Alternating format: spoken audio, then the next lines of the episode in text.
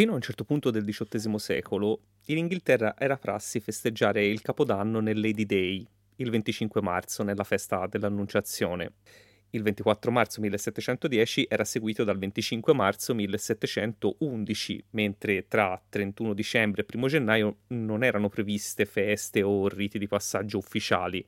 E questo aveva perfettamente senso nella società inglese, che nei secoli aveva costruito la propria società e la propria economia su questa scansione del tempo ereditata dal calendario giuliano, elaborato da Sissiogene di Alessandria e promulgato da un certo Giulio Cesare nel 46 a.C.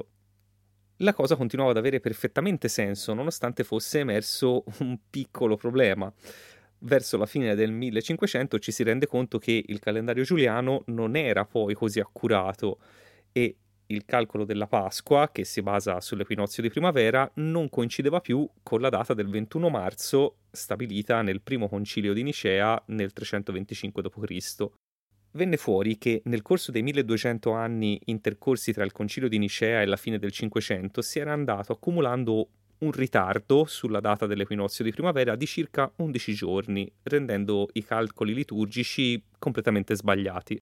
Il 24 febbraio 1582 Papa Gregorio XIII emette una bolla pontificia intergravissimas che stabilisce in maniera inequivocabile che il successivo 4 ottobre 1582 sarebbe stato seguito dal 15 ottobre 1582 e che da lì in poi non ci sarebbe stato più un 29 febbraio se non negli anni divisibili per 100 ma non per 400. Papa Gregorio aveva appena sancito l'inizio del calendario gregoriano, quello che usiamo ancora oggi. Ora, negli intenti iniziali, quest'intro mi sarebbe servita per fare una puntata su quanto il Festival di Sanremo appena concluso alteri ogni volta la nostra percezione del tempo.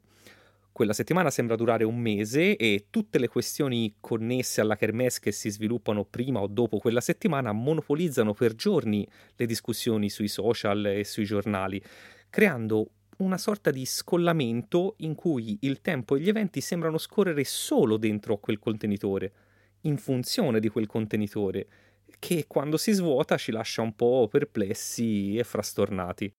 Il fatto è che approfondendo gli eventi legati al 1752 mi sono reso conto che quegli eventi erano decisamente più interessanti della puntata che avevo in mente. Quindi, chiedendo scusa in anticipo al professor Barbero e a chi ama la storia raccontata da lui, iniziamo dai.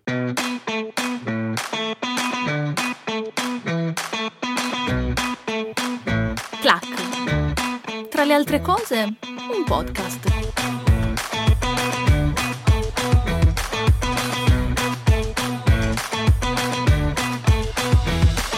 Insomma, per la fine del Cinquecento quasi tutta l'Europa cattolica era allineata sul calendario gregoriano. Giusto la Scozia aspettò quei 18 anni per iniziare ad adottarlo dal 1 gennaio 1600, un'attesa che avrà certamente avuto le sue ragioni sociali e politiche, ma quando l'ho letta mi è sembrata la versione cronologica di mm, vabbè, magari la dieta la inizio lunedì. Mentre l'Olanda calvinista e la Germania luterana iniziarono il lunedì della settimana dopo, ossia il primo gennaio 1700. In questo cronodramma lungo un secolo e mezzo, in Inghilterra e in generale in tutte le colonie dell'impero britannico, lo scorrere del tempo era una questione perfettamente sensata, vista da dentro, vista da fuori era, come dire, mm, un casino.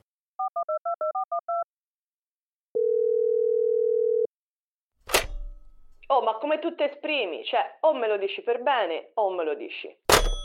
Eh, ti assicuro che ci sto provando, amica mia, ci sto provando. In pratica, in Inghilterra già dal XIII secolo le persone erano abituate a festeggiare l'inizio dell'anno il primo di gennaio, ma questo tipo di festeggiamenti non erano ufficiali da giorno rosso sul calendario, per capirci, perché dal 1155, circa un secolo prima, la Chiesa inglese aveva fissato l'inizio del legal year in concomitanza con la festa dell'Annunciazione, il Lady Day del 25 marzo.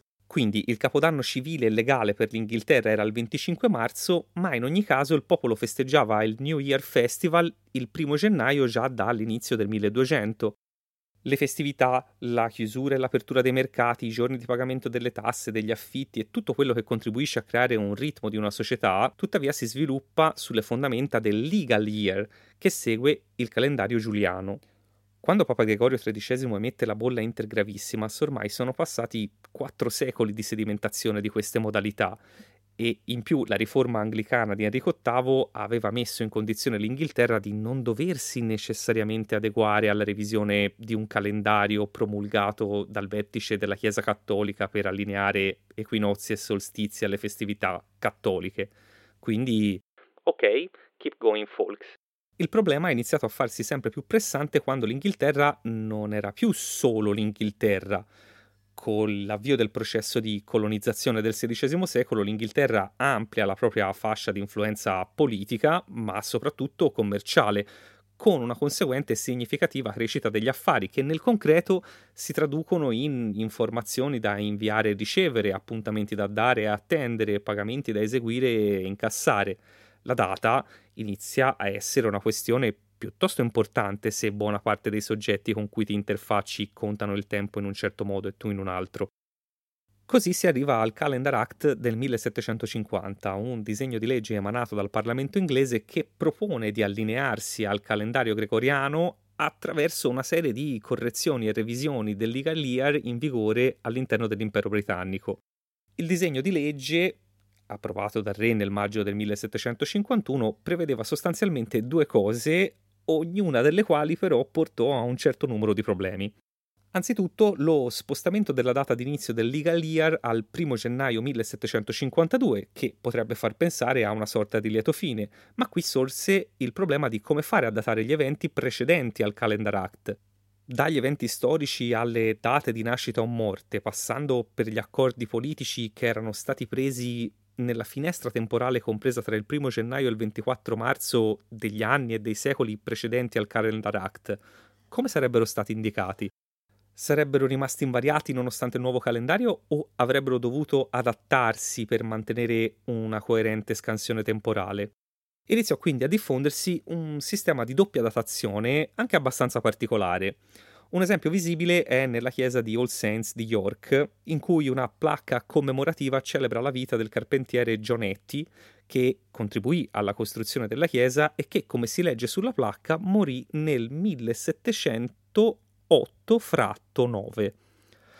Questo perché molto probabilmente la sua data di morte, secondo il vecchio calendario, era avvenuta tra il 1 gennaio e il 24 marzo 1708, ma col nuovo calendario che impone l'inizio dell'anno il 1 gennaio risulterebbe il 1709.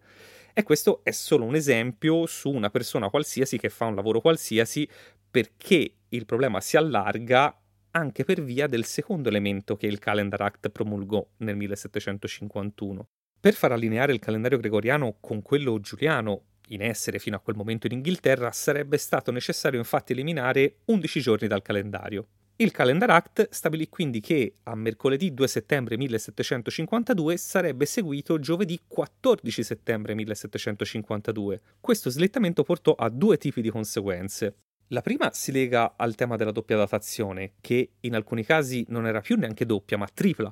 Per esempio, Carlo I d'Inghilterra e sulle sue vicende vi rimando alla lezione del professor Barbero al Festival della Mente del 2021, venne giustiziato il 30 gennaio 1648 del vecchio calendario.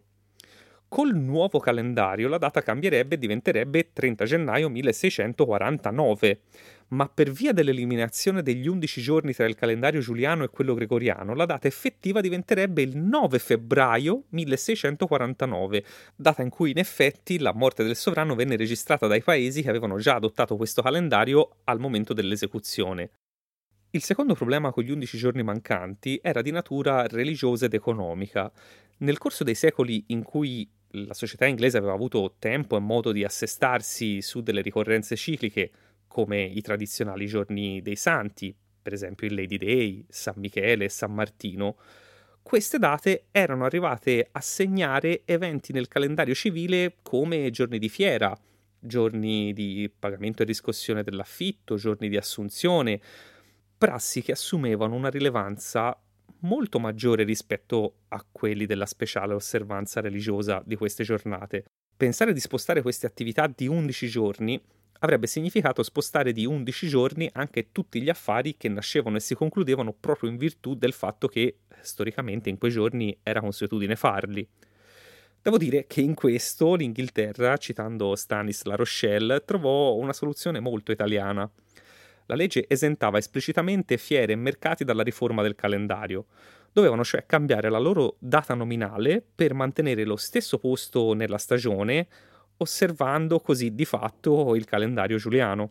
Ci sono diversi aneddoti su come questo taglio di 11 giorni portò a vere e proprie rivolte, portate avanti soprattutto da contadini e dai lavoratori più poveri, che temevano una sorta di truffa da parte dei padroni e dei ceti più ricchi, i quali avrebbero cercato in qualche modo di rubare loro giorni di paga, ma su questo non ho trovato fonti certe e anzi se ne conoscete o se ne trovate fatemi sapere.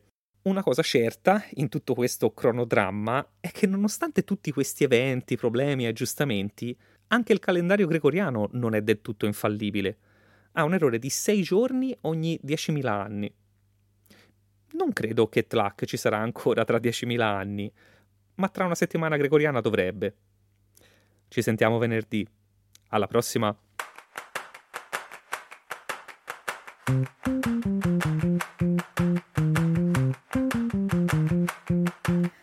Tlac è un podcast scritto e prodotto da Francesco Tanini. Intro e outro sono a cura di Giorgia Loddo, musiche di Pineapple Music. Per scriverci podcast.tlac-gmail.com oppure Instagram tlac.podcast.